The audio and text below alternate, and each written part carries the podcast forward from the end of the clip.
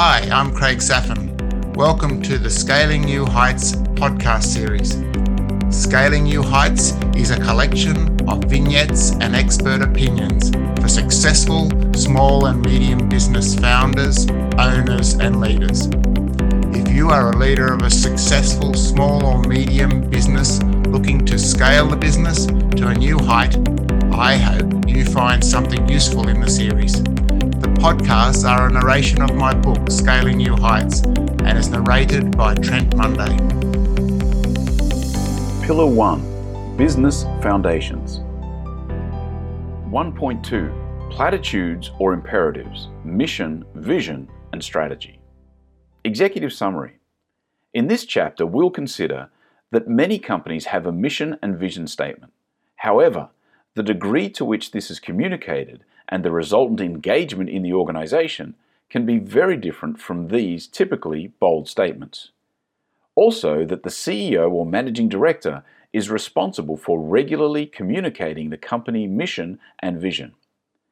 And finally, that the company mission, vision, and strategy are business imperatives when they are current, well understood, and foster engagement.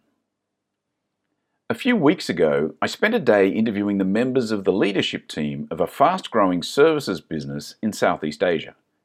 Talking with young, intelligent, energized, and switched on leaders is always great.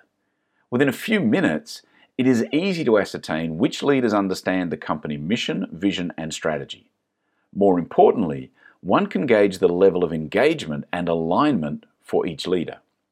In this particular instance, the responses varied from lack of engagement to operating with own agenda to fully engaged. I concluded there was a lack of alignment, which was one of the reasons for low company performance. If you want key stakeholders engaged and walking the talk on strategy and strategic priorities, then the best place to start is with the foundation pieces of mission and vision. Platitudes or imperatives. Here are some examples. Let's take internal branded wall posters.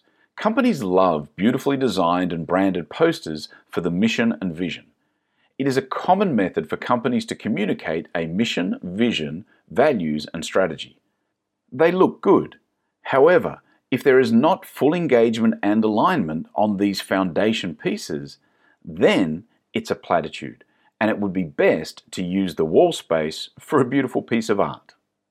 CEO messaging.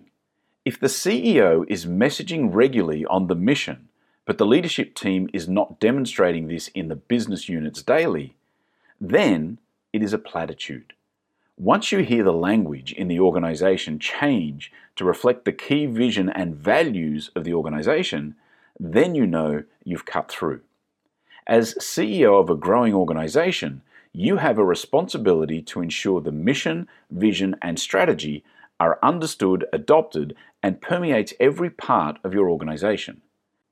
This is an imperative and a precursor to strategy invigoration, alignment throughout your organization, and optimizing business outcomes. Question number eight in the widely used Gallup Q12 engagement survey asks employees Does the mission or purpose of my company make me feel my job is important? Commonly, a low rating response to this question indicates poor engagement. Engagement starts with the leaders and flows through to the individual contributors. There can be many reasons why there is poor engagement. Whatever you're able to find out, it can be remedied. So, where to start? Modern businesses are changing more rapidly than ever before. In most cases, you will already have a mission. Test it out with a small group of your senior leaders. Is the mission statement up to date? Who are the customers that are best served? What do the key stakeholders think? Here are some questions to put in a survey to test the health and robustness of your mission.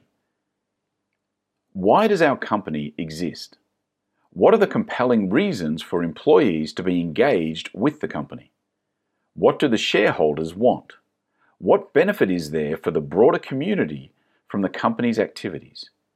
And what is driving our business forward and creating growth and change? If the mission health check result is positive, but there is still a lack of engagement, then the issue may be one of communication and education. My experience in CEO roles managing businesses with predominantly younger staff has taught me that the management style required is much more consultative. Small group meetings improve the quality of feedback and suggestions.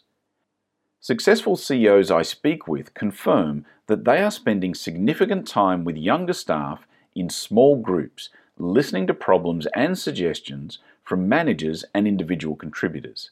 This can be one of the main role adaptations for the founder of a growing business. Assuming your company is filled with smart people, you will need to sell the mission.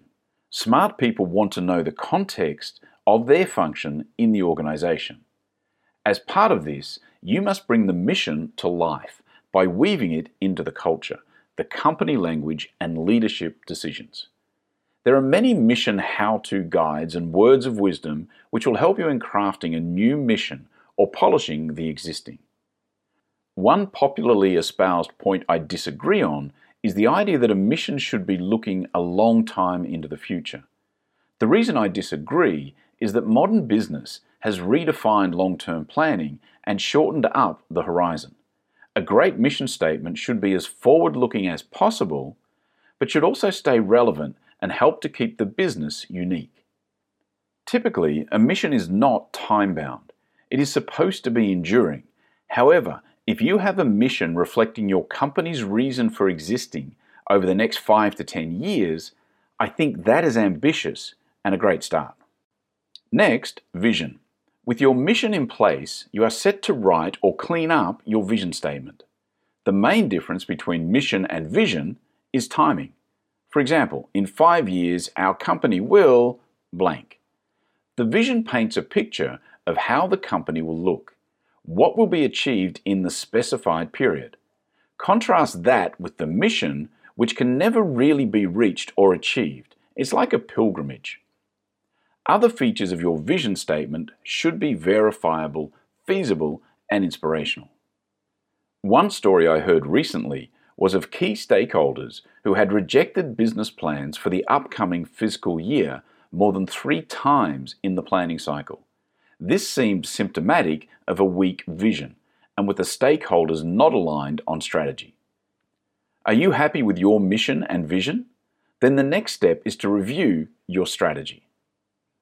A global VP of sales I worked with many moons ago was a master at focusing on the imperatives for time allocation and strategy execution. As part of this focus, he was fond of saying, We can't spend time talking about that, it's a distraction. It was a great lesson on how to focus on executing the correct strategic initiatives while deprioritizing other matters. A strategy is as much about what you do and, just as importantly, what you don't.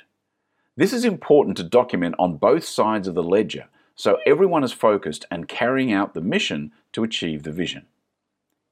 The following is a simple approach to strategy. Asking what drives business success is a strategy question, whilst asking what slows growth and change is a distraction question. Asking what we sell is a strategy question. Asking what we do not sell, a distraction question. Who are the key customers? A strategy question. Who are not key customers? A distraction question. How do we sell? A strategy question. How don't we sell? A distraction question. Why, what is our reason for being, is a strategy question. And why, the peripheral to our reason for being in business, that's a distraction question. An entrepreneur friend running his own enterprise software business recently recounted how important it became for him to get rid of all his client facing salespeople. The reason he decided this was the expense of hiring sales resources and the limitation it gave his business for global reach. His strategy evolved to one of selling his business solution online and using digital marketing and online sales to achieve his vision. As part of the same strategy, he segmented his clients carefully and then politely disengaged with those outside the strategic segment. So far, his business has turned around with increased sales and reduced costs. Whether his decision is right or wrong, time will tell. However, it's a good start. He knows how to sell, what he is selling, and to whom he is selling. He knows what will deliver his company vision. If your mission, vision, and strategy are not engaging the rank and file of the company, then they are just platitudes. If the mission, vision, and strategy are understood and engaging, then they are imperatives, and your company is poised for the next step, which is setting up a strategy map with objectives, setting targets, and prioritizing strategic initiatives. Here's the action list for this chapter. Review the degree of leadership engagement with the mission, vision, and strategy. Spend time refreshing the mission. Remember, it's a pilgrimage. Check your vision statement. Is it time bound and objective? Check your strategic objectives. Are they clearly supporting the vision? Is it clear what your business does and does not do? And communicate updates to all members regularly. Thanks for listening to this episode of Scaling New Heights. Please leave a rating or review for the series on the medium where you source your podcast. The transcripts for today's podcast can be found on craigsaphin.com. C R A I G S A P H I N.com.